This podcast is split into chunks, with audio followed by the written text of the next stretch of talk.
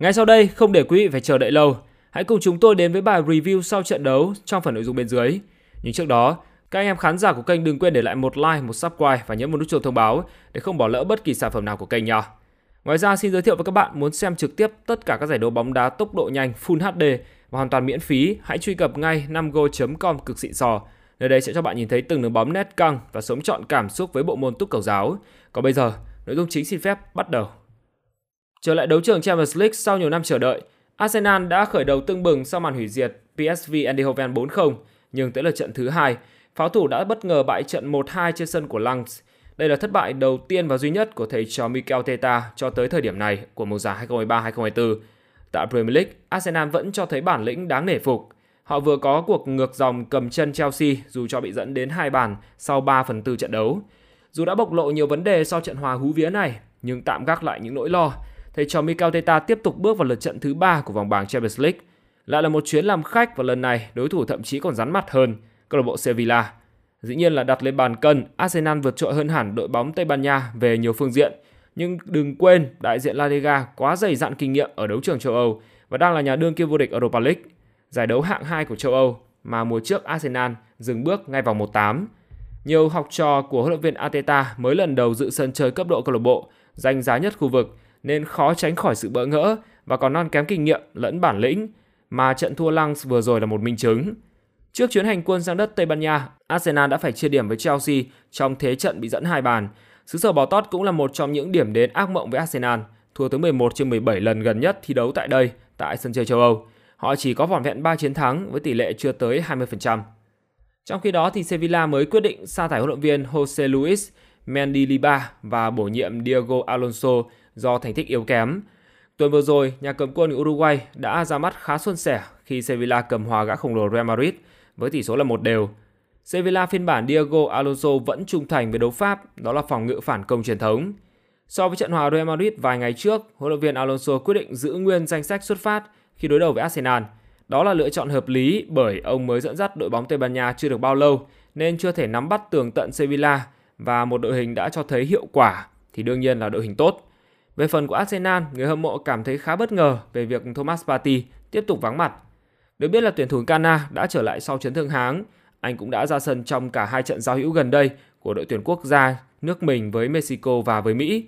Ngôi sao sinh năm 93 ngồi dự bị trong trận hòa hai đều với Chelsea tại sân Stamford Bridge nhưng không được sử dụng. Thomas Partey được cho là đủ sức khỏe và sẵn sàng cho chuyến làm khách trên sân của Sevilla ở lượt trận thứ ba vòng bảng Champions League. Những bức ảnh được đăng tải gần đây cho thấy anh vẫn tập luyện cùng các đồng đội ở buổi tập hôm thứ hai. Tuy nhiên, cựu sao Atletico Madrid không có tên trong đội hình 23 cầu thủ của Arsenal làm khách tại Sanchez Pizjuan và pháo thủ xác nhận cầu thủ này vắng mặt vì dính chấn thương cơ. Hiện tại vẫn chưa rõ mức độ chấn thương của Pati. Theo Daily Mail, tiền vệ 30 tuổi dính chấn thương ở trong buổi tập luyện. Sự vắng mặt của Pati giúp cho Jorginho giữ được vị trí ở hàng tiền vệ. Anh chơi bên cạnh Declan Rice và Martin Odegaard. Ateta chỉ thực hiện một sự thay đổi so với trận hòa với Chelsea với Takehiro Tomiyasu thay thế cho Zinchenko trong đội hình xuất phát, trong khi Aaron Ramsdale trở lại bằng ghế dự bị.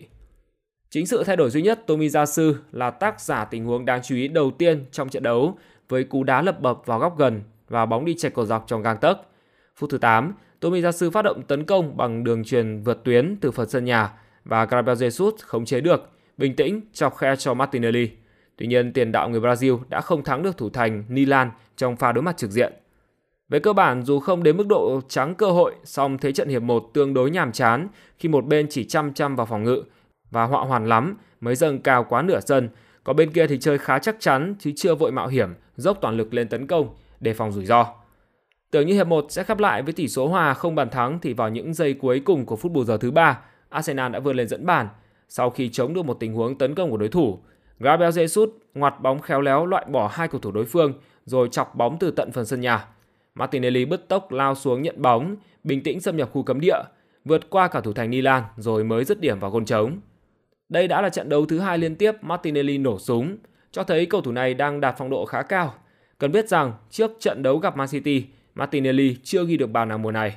Vì vậy các Gunners đang rất kỳ vọng hai bàn thắng liên tiếp gần đây sẽ đánh thức trở lại bản năng săn bàn của Martinelli. Nếu như phải rất vất vả trong hiệp đầu tiên mới tìm được bàn thắng thì bước sang hiệp thứ hai, Arsenal lại sớm gia tăng được cách biệt. Phút 53, Rice mở bóng sang cánh trái cho Gabriel Jesus và khi tất cả đều nghĩ tiền đạo này sẽ tìm cách tạt vào trong thì Jesus bất ngờ đột phá khu cấm địa rồi cứa lòng trong chân phải nhằm vào góc xa. Dù mức độ bàn thắng kỳ vọng ở tình huống này là không cao, tuy nhiên thì bóng lại bay chính xác tuyệt đối như ý muốn của chân sút tuổi 26. Ngày hôm nay chắc chắn là một ngày thi đấu tuyệt vời của các chân sút mang dòng máu Samba của Arsenal. Sự tỏa sáng của cạ cứng Gabriel Martinelli cũng đã mang đến sự phấn khởi cho Gabriel Jesus, để rồi bộ đôi Gabriel mang về niềm vui chiến thắng hoàn hảo cho pháo thủ. Tuy nhiên cũng có một chút thót tim cho người mộ Arsenal khi Sevilla có quãng thời gian vùng lên rất mạnh sau bàn thua thứ hai, khiến diễn biến trận đấu trở nên sôi động hơn hẳn. Chỉ khoảng 5 phút sau bàn nâng tỷ số của Gabriel Jesus, đội chủ nhà Tây Ban Nha đã tìm được bàn rút ngắn tỷ số sau cú đánh đầu của Gudezi từ một tình huống phạt góc do tiền vệ kỳ cựu Ivan Rakitic thực hiện. Bàn thắng giúp cho tinh thần của đội chủ nhà phấn chấn lên trông thấy và khung thành David Raya rơi vào trạng thái báo động hơn nhiều. Xong, dàn pháo thủ vẫn bảo vệ vững vàng trận địa án ngữ trước cầu môn và thỉnh thoảng còn tổ chức được màn tập kích đáp trả. Đôi bên tấn công qua lại cho đến tiếng còi mãn cuộc nhưng không có thêm bàn thắng nào được ghi. Trung cuộc thì Arsenal ra về với thắng lợi sát nút nhưng rất quý giá, có đó lấy lại ngôi đầu bảng B vì ở trận đấu còn lại, Lăng đã hòa PSV Eindhoven. Như vậy, pháo thủ đang nắm trong tay lợi thế rất lớn để giành vé sớm vào vòng knock-out Champions League sau 7 năm chờ đợi. cuột ngã đối thủ khó chịu Sevilla ngay trên sân khách, Arsenal tiếp tục thể hiện được bản lĩnh, được nâng tầm ở một giải năm nay. Thêm một chiến thắng, thêm 3 điểm, nhưng trên hết là duy trì ổn định phong độ cao trong thời gian gần đây. Không phải nhận xét chủ quan, nhưng Arsenal của một giải năm nay rõ ràng đủ sức để làm nên chuyện tại các đấu trường lớn. Hãy cứ chờ xem.